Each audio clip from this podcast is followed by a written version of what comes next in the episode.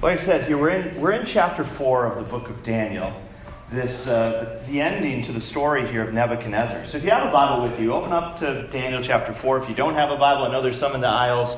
Otherwise, you know, look on, on a phone. We will go through the text on the screen as well. Here's how chapter 4 begins. Right, chapter 4 of Daniel. It starts with King Nebuchadnezzar to the nations and peoples of every language who live in all the earth May you prosper greatly. It is my pleasure to tell you about the miraculous signs and wonders that the Most High God has performed for me. How great are his signs, how mighty his wonders. His kingdom is an eternal kingdom, his dominion endures from generation to generation. That's an amazing start to chapter 4. If you really think about like all of a sudden we have this incredible shift in the whole narration in the original lang- the language in the original text shifts as well. This is it's here you go. This is a new author. This is a new voice. No longer is it going to be told from the perspective of the exiles, but here you have Nebuchadnezzar himself telling you, "Oh, people of the nations, right? Let me tell you, it's a pleasure to tell you of the miraculous signs and the wonders.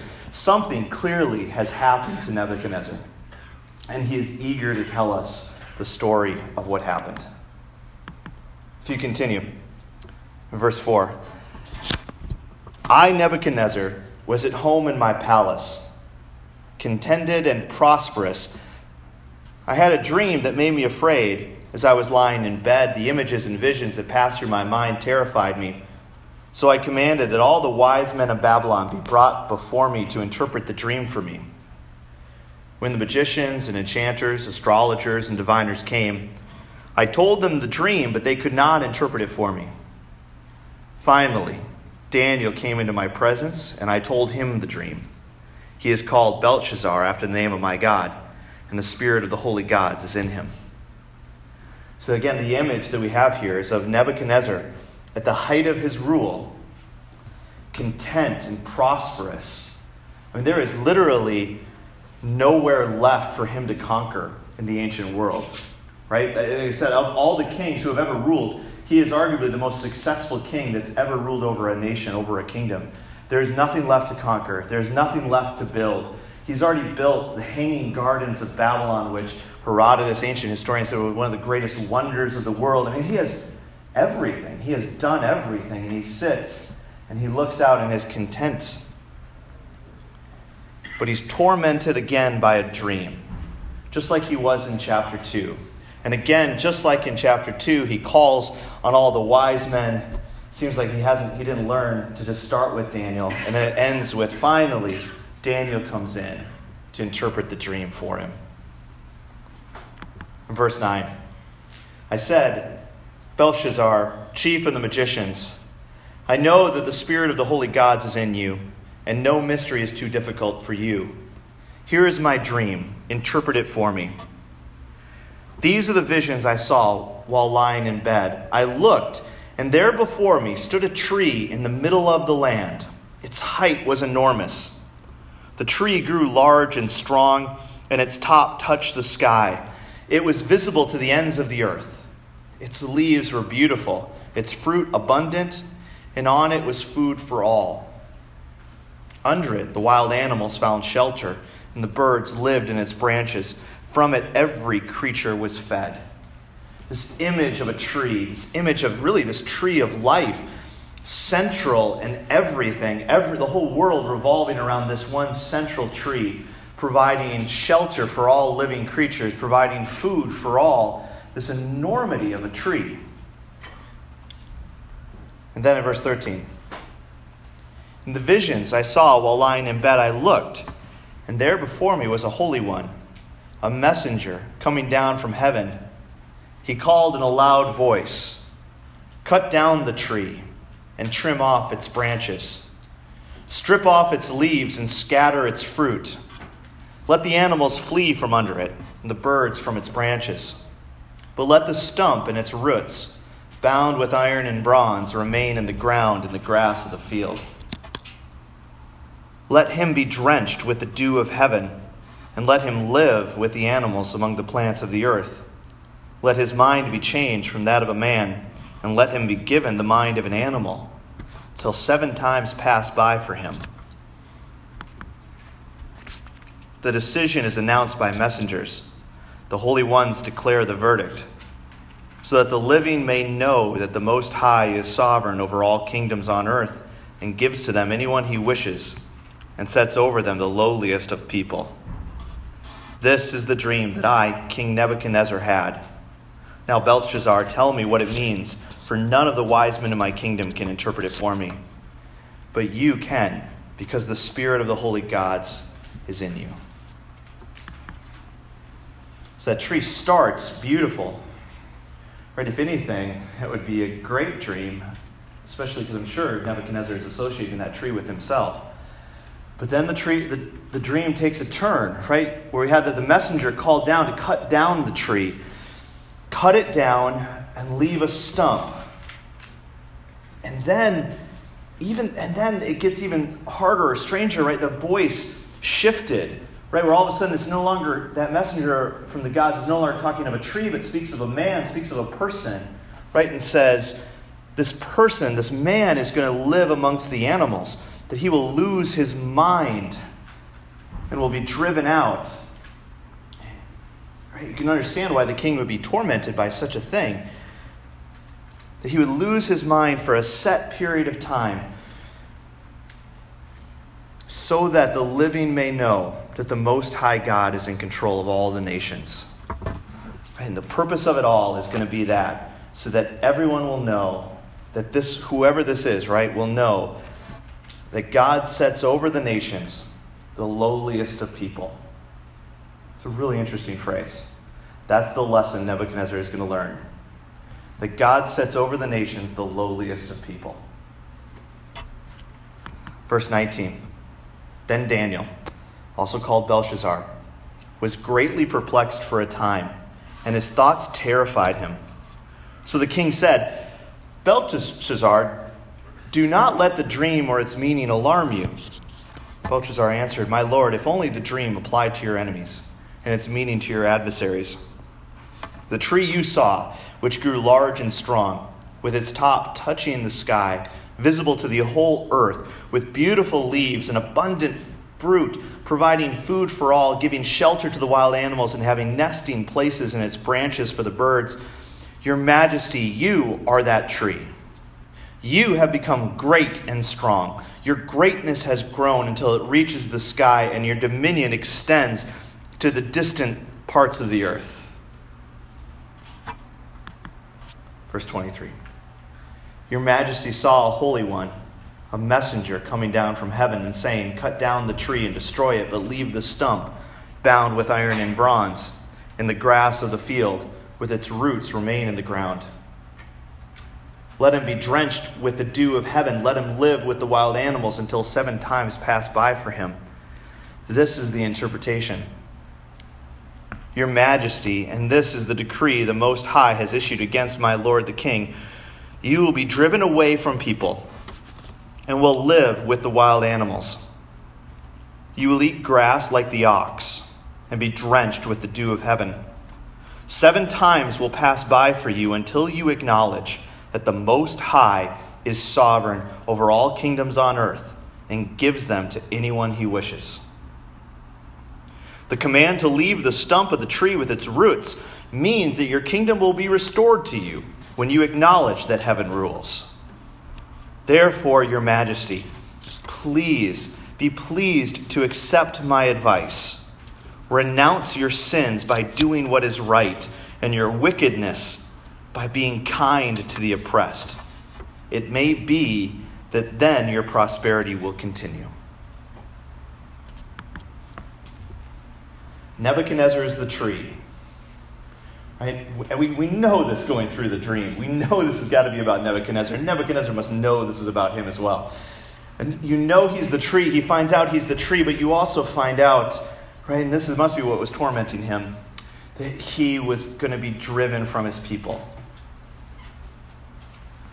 that he will lose his mind, he will live like an animal until the day comes that he acknowledges that the Most High is sovereign over all the kingdoms on earth and gives them to anyone he wishes. Again, going back to the dream, right? That God puts the lowliest over the nations. And that when he learns this lesson, he will be restored. And Daniel gives that final plea to him. Right? It's interesting, Daniel's reluctance for this dream to come true. Right? It causes a lot of problems for us, actually, right? Like, why doesn't he want the king to be humbled in this way? I mean, clearly, if he has to tell him, right, renounce your ways, do what is right, and be kind to the oppressed, it tells you that he is not doing what is right, and he is oppressing people. And which we know from history. He was a great and successful king, but he oppressed many, conquered nations, took people into slavery, brought them to his king. And, right, and Daniel doesn't want him to lose power. Right? He's desperate for him not to. And he said, Oh, I wish this dream was about your enemy. It's like, wow, how can Daniel say these things in all honesty? It, it's difficult. And he pleads with Nebuchadnezzar maybe if, maybe if you do these things, your kingdom will continue, your rule will continue to reign. And so we walk away from that wondering, right? What will Nebuchadnezzar do? What will God do? What will happen? And then in verse 28, we see the ending. All this happened to King Nebuchadnezzar. Twelve months later, as the king was walking on the roof of the royal palace of Babylon, he said, Is not this the great Babylon I have built as the royal residence, by my mighty power and for the glory of my majesty? Even as the words were on his lips, a voice came from heaven. This is what is decreed for you, King Nebuchadnezzar. Your royal authority has been taken from you. You will be driven away from people and will live with the wild animals. You will eat grass like the ox. Seven times will pass by for you until you acknowledge that the Most High is sovereign over all kingdoms on earth and gives them to anyone he wishes. Immediately, what had been said about Nebuchadnezzar was fulfilled. He was driven away from people and ate grass like the ox. His body was drenched with the dew of heaven until his hair grew like the feathers of an eagle and his nails like the claws of the, of the birds. All of this happened. He looks over his city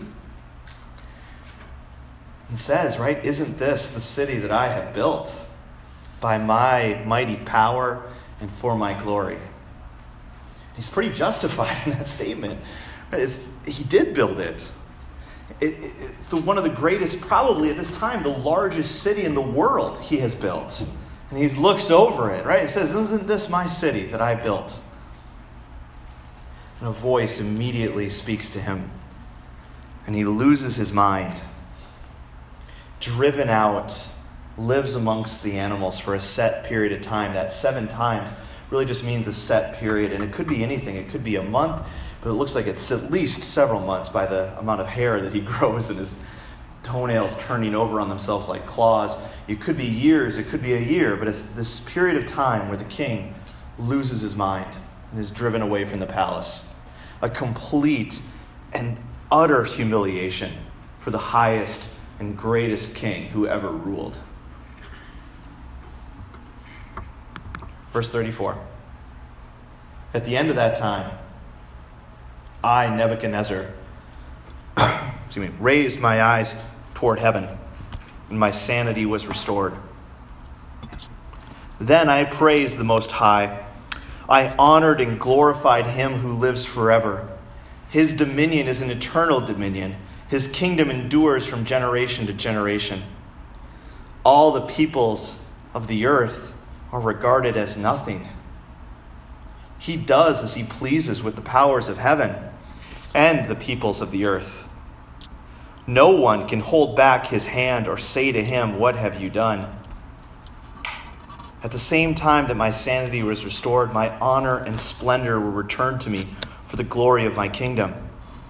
My advisers and nobles sought me out, and I was restored to my throne and became even greater than before. Now I, Nebuchadnezzar, praise and exalt and glorify the King of heaven. because everything he does is right, and all his ways are just. And those who walk in pride, he is able to humble. Everything is restored. His sanity comes back to him, and he looks up and he sees the Most High God and he exalts him and he acknowledges him. No longer does he speak of God as the God of Daniel, but now he speaks of him as his God. His dominion is eternal. Right? His kingdom is forever. He does as he pleases with the powers and the peoples of the earth. And what a lesson for this king to learn. It's a lesson Daniel already knew. Everything he does is right, and all his ways are just. And those who walk in pride, he is able to humble. What an amazing story. And it's hard to read the story and not kind of root for Nebuchadnezzar's downfall. Right? It's, it's interesting as you read the story, you want to put yourself in the position of the exile still. Because remember, chapters 1 through 3, we read the narrative through their eyes. You're reading it through Daniel and his friends' eyes. You want to see Nebuchadnezzar from a distance and see it through from their perspective. And that's the way I want to read chapter 4 as well. Right? I want to put myself in the position of this lowly exile who's been taken from my land with this cruel arrogant, boastful, proud king on the throne. And then when I hear these words, that, right, he's going to be humbled, he'll be driven from the throne, and act, you have to act like, yeah, all right, this will be good. I hope Nebuchadnezzar gets taken down a notch. Yeah, I hope he loses his throne. I hope he comes back groveling. He deserves everything that the Lord is going to do to him. And that's the perspective we want to bring with us into this text, into this chapter. But unfortunately, it doesn't work.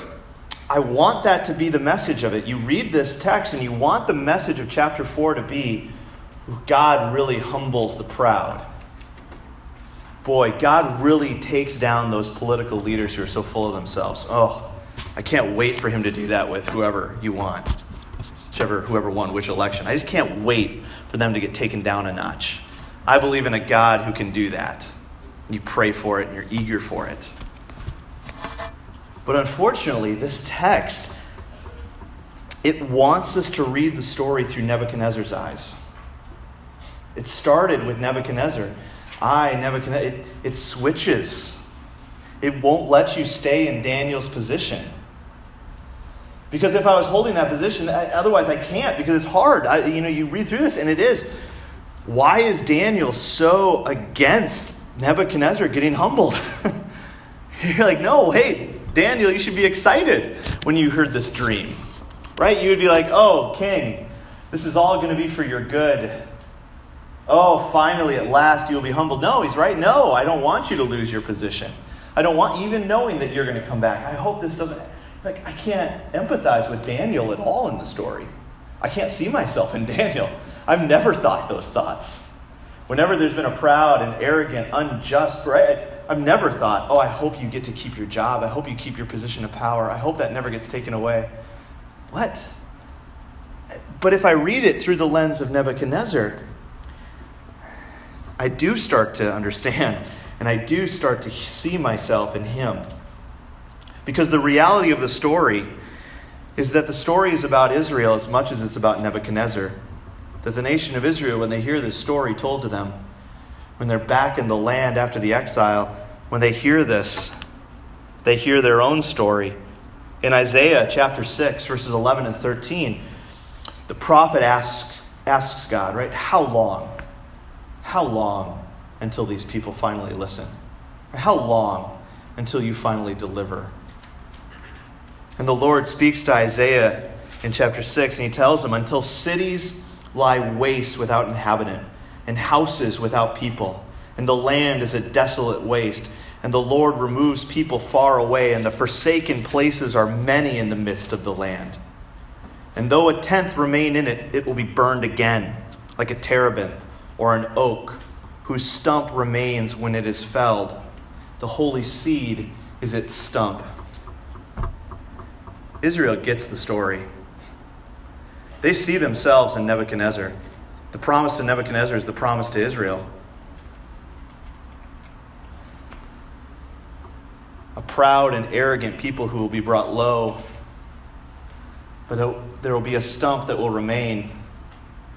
Right? If you know your Old Testament, it always talks about that the root of Jesse, this stump that stays, that one day there will be salvation, but there will be this humbling and this being taken low. That's hard news for us. Because again, I don't want to read myself into the story as Nebuchadnezzar. I want to read myself into the story as Daniel. No one likes to be associated with, let alone as, the proud and arrogant person in the story. Pride and arrogance, right? It's the most universally disliked characteristic in the world. All people, everywhere, hate the proud. No one exalts them. Right? Everyone roots for their downfall. It, it's that one characteristic that just drives people crazy. When there is somebody who is full of themselves, who is arrogant, and which leads to injustices, we are quick to spot it in others, right? and incredibly slow, if not impossible, to spot it in ourselves. And we cheer, right? we root for, we cheer for the proud to be humbled. We pray for it. We're eager for it, right? Everyone loves that story. It plays itself out in countless movies and countless books, right? When the proud gets taken down a notch. And we, we revel in that. We want that. We're eager for it. But we never see how proud we are, even in that desire for the proud to be taken down a notch. Who are you to say they deserve to be taken down? There's that need to be right. And according to the Bible, right? According to Christianity, according to the gospel, this is it. Pride is the reason there is no peace on earth. From the garden to Revelation, the reason that there is strife, the reason there is no longer any shalom or peace, right? The reason for all of the problems of humanity, the Bible says, is our pride. Not someone else's pride. That would be nice if that was it. But our pride is the problem and the cause of all of the strife and the hurt. That there can be no peace on earth as long as we are constantly trying to give our life meaning. Constantly trying to accumulate things or relationships, people, accumulating, comparing, and boasting. As long as we do those things, there can never be peace. But it's what each of us does in our natural self. Tim Keller writes in this book, very short book, is The Freedom of Self Forgetfulness, where he, he talks about Carl Jung and a lot of psychologists, and but talking about that the state of the natural ego. Right? If you just look at us, if you just look at somebody, anyone, in our natural state, we are incredibly empty, busy, painful and fragile. He, he walks through like this emptiness. Soren Kierkegaard talks about this, right? That all of us deep down have this hollowness in us that we're really always trying to fill with something to give our life meaning and satisfaction. Right? That deep down, there's just an emptiness. We know it when we look inside of ourselves, which is why we look to other things to give our life meaning. If it's a career, if it's children, if it's work, if it's church, if it's anything. We find something, work, ministry, anything, right, to give me a purpose, something to make me valuable, something to make me, right, give me that reason, make me important. But as Kierkegaard points out, and we all know, anything, it's just not big enough. If that hole, if that, if that hollowness was meant to be filled by God and I fill it with anything other than Him, it's just not just going to rattle around in there where it will satisfy me for a while, but it just it can't fully satisfy me. And so I'm empty inside, which leads to me being incredibly busy all the time. since I know that there's nothing in my life that can satisfy me, that I'm just busy constantly jumping from thing to thing or busy comparing myself with others and boasting of myself, right? I mean, all of social media seems like it's just designed to do those two things, right? Every time I log on, I, I compare myself. It's literally what you have to do because you look at someone's life, you look at what someone's doing, I see what you're doing, I see what I'm doing, I compare. And I boast, right? And we boast. Either I boast that I'm doing and my life is better, or I somehow have to make the fact that I'm not doing better and that your life is one of pride and arrogance and you shouldn't be doing all those great things that you're doing. You're not as special as you think. But I need to compare, I need to boast. And so I'm just busy all the time because of that emptiness. And then Tim goes on to say, right, like we're empty, we're busy, and we're just in pain all the time. Right? That there's something just wrong with us. That the human body doesn't draw attention to itself unless it's hurt. Right? He makes that kind of point, right? Like, I didn't, you don't notice your knuckles, you don't notice your toes until they hurt, until they don't work. Right? Like, the body points itself out to you when there's something fundamentally wrong, when something has gone wrong with it. You don't even, re- you didn't even realize it. He's like, and we are in pain all the time. Right? It's hard to get through a day, let alone a week, without feeling snubbed, ignored, hurt, bothered by something, by someone, by someone's comment, by someone's post, by someone's criticism, by someone's actions, or even just our own. But it's very difficult.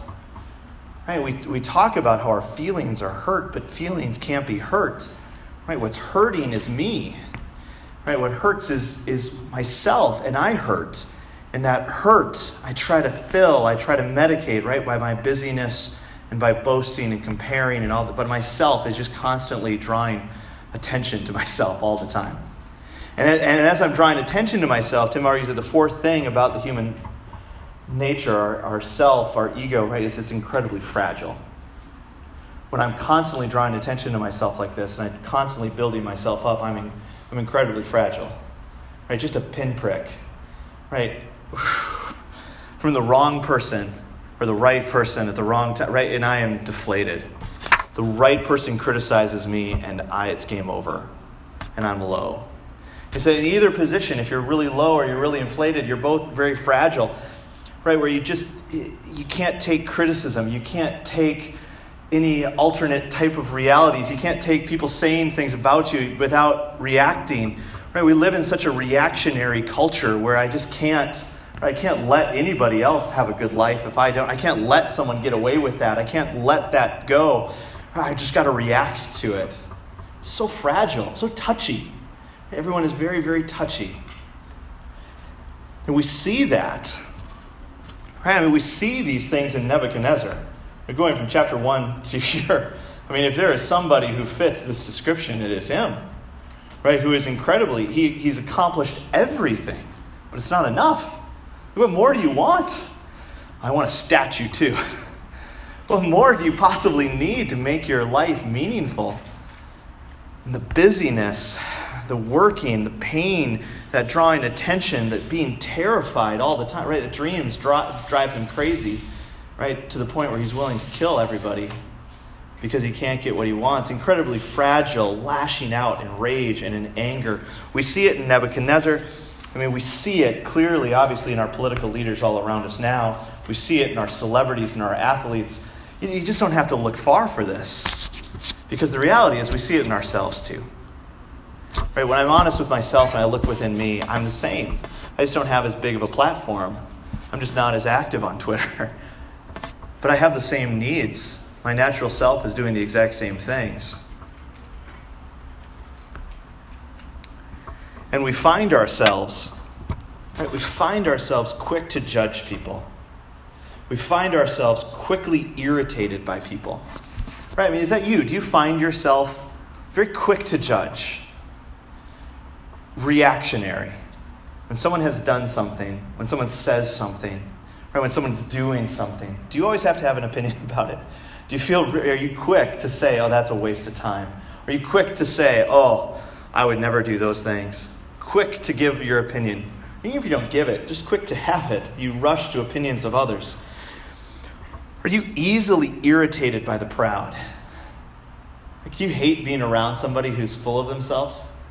C.S. Lewis in Mere Christianity writes that, that that's probably the greatest indicator of your own pride. Like, why do you have such a hard time around someone who's proud? Because you're proud. Because pride is essentially competitive. Why don't you like them being the big noise? Why don't you like them always giving their opinion? Because I wanted to give my opinion. I wanted to be the one who talked the most tonight. I wanted to be the one who had the opinions. I wanted to be the one. What bothers you so much about the proud and the arrogant? He gives another testimony of Christianity of this. You know, if you truly are loving your enemies, hating your enemies, the proud, do you, do you root for bad stories to be true? You know, it gives this idea that, like, imagine, right, those people that you really dislike, who you really want to be taken down a notch. You hear a terrible report, right? It's like, I, I got a, it's like Twitter every day for me, right? You hear all these terrible, terrible reports about everybody. All right, I hear one terrible, terrible news story. All right, and you're like, oh, yeah, that sounds right. Absolutely, I could totally believe that. And then you hear a follow up story by somebody else saying, you know what, that original story isn't true. That original story wasn't the whole story. Is your natural inclination to hold on to that first story and dismiss the second one? You're like, yeah, right, I'm going to believe that first story. Or do you long for the second one to be true? Do you hope, do you wish that the bad stories you hear about the people you hate weren't true? Or do we want those things to be true? We live in a culture today, right, where we want our enemies, we want the proud and the arrogant to be brought down so badly that we cling to these negative stories. We hope that they're true. Lewis says, right, you're in a dangerous position where you want darker or darkness to be even darker. You want somebody who is bad to be even worse? What does that say about our hearts? That we want people who are doing terrible things to be terrible people. Oh, don't we want them to not? So, what's the solution to this? The solution, right, is to believe in a king who can bring the proud to humility. We want to believe in a God who humbles the proud. We just don't want that to be us, who are the ones who are humbled. But the message of the Bible is an incredibly humbling message, right? It's an essentially humbling message. There's no way around it. Because the message of the Bible is the message in the story of a king, a king much like Nebuchadnezzar, a king much like David. And, you know, it'd be fun to get into those similarities of 2 Samuel 7 and the similarities of Nebuchadnezzar. But you, it's the story of another king, much like Nebuchadnezzar, a king who could truly look out over all creation and could have said, right, is not this the world I have created for my royal residence? By my mighty power and for the glory of my majesty. Right? That statement that Nebuchadnezzar, right? A king who honestly could have said that. He didn't just create one of the wonders of the world, but actually created the world himself. But this king, instead of exalting himself, this king voluntarily humbled himself, left the comforts and glories of heaven, and came to dwell on earth amongst humanity, born amongst the livestock, living a life with no roof, with no money constantly being driven out by man everywhere he went. This king who took the form of a servant, who healed the sick, preached to the poor, even washing the feet of his disciples, becoming a servant even unto death, dying a criminal's death on the cross, even though he had done nothing wrong. And even further, unlike Nebuchadnezzar, better than Nebuchadnezzar or any king that has ever lived, his humiliation was voluntary on his part. It was a voluntary humiliation. And it was not to rid himself of pride because he didn't need to get rid of his pride. It was not for him to learn a lesson. It was not him to restore his power or his kingdom, but so that he could redeem us from our pride. The only king who ever deserved the glory and praise and could have rightly exalted himself lowered himself to lift everyone up. And not just lift up his people, not just lift up those who truly worshiped him, not just lift up those who were lowly and humble and meek and mild, but who died for the proud and for the arrogant, for his enemies. Right, that's the message of the gospel, right? How the love that he showed us, he died for me while I was yet his enemy. How much more is his love for me now that I'm his friend? Right, a king, you can imagine a king dying for his friends, but this king died for his enemies. This is the good news of the gospel. It's the message of the hope of Christ. And if this story is true, which all of Scripture points to, if this is true, if this is true, that there was this king who did this, it, it humbles us. Right? I mean, it, it humbles you. It's an offensive, offensive message. The cross of Jesus Christ is one of the most offensive things in our culture and in the world ever since it happened. Right? Because it tells you, right, in the face of Christ on the cross, I realize I'm not as great as I think I am. I can't be. All the people of the world are nothing, is what Nebuchadnezzar said. Right? He, he was the greatest king in the world, and he says, I'm nothing in the face of this, God. In the face of the cross, who am I? I can't save myself. I can't build my kingdom. I can't do anything. Nothing I have done could ever give me that kind of love the cross confronts us and tells us that we're not as great as we think we are, but it's also humbling in that it tells me that I am more loved than I ever dared dream that I could be. I look around me and I see the truth about the proud and the arrogant in this world. I see myself in them. Right? Paul was talking about this New Testament. Remember who you once were. Remember who you are. Remember, remember. Right? Look at the proud and the arrogant. Christ died for them the same he died for you. You are no better than they. Don't think so highly of yourself that you would not do the same things that they do in their positions. Do you think you wouldn't do the similar? Christ has reconciled and redeemed them. They are not as important as they think they are either. But they are also more loved and more cherished by the King than they ever thought possible or you ever thought possible. It brings me into a position, right? The cross of Christ, this king, this crucified king, brings me in a position of loving God for dying for me, who is proud and who still is proud and arrogant. But it also puts me in a position of loving my enemies because this king died for them too, no matter how prideful and arrogant they are. How can I sit in judgment over someone when my king died to save them? How can I judge, right? How can I judge them? Which puts me in this position, right? Which seems to be the hope of the New Testament and of all Scripture that, that I can actually speak the truth. I can judge people's actions and decisions, right? And I can say that's wrong. But without judging the person, that I can actually love people, but also say what they're doing is wrong, which is what Daniel and his friends are able to do all the way through Daniel. Loving the king and saying what he does is unjust, that you're oppressing people, you're doing what is wrong. But, he, but never wavers in his love for the king. The gospel puts us in that position. How can I sit in judgment over myself either when the king has died for me? Where I'm now freed from having to connect everything that happens in my life back to me. My success or my failure ultimately isn't about me. We believe in a God who has humbled the proud. What a good thing. Because if it was left to me to humble myself, I never could do it. But we believe in a God who makes low those who exalt themselves, a God who has died for all, a king who has humbled himself for us. The message of Daniel, the message of chapter 4 here, is not humble yourself like Nebuchadnezzar, and then you will gain the king's favor. Right? Nebuchadnezzar didn't humble himself, he was humbled by this God. And it's the same message for us be humbled. It's not look at Jesus and then all of a sudden try to muster up some humility. No, look at Christ and be humbled. when you look at the narrative of the gospel, when you see who your king truly is, it humbles you.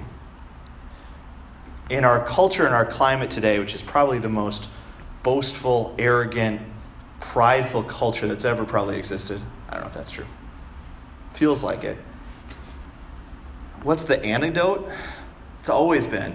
It's always been Christ, a king who has humbled himself. Look to him. Remember who your king truly is and remember who what your king has done for you and on your behalf. And then love the prideful and the boastful and the arrogant in your life, in your neighborhood, in your governments, and everywhere, the way that he did, the way that he loved you. Let's pray.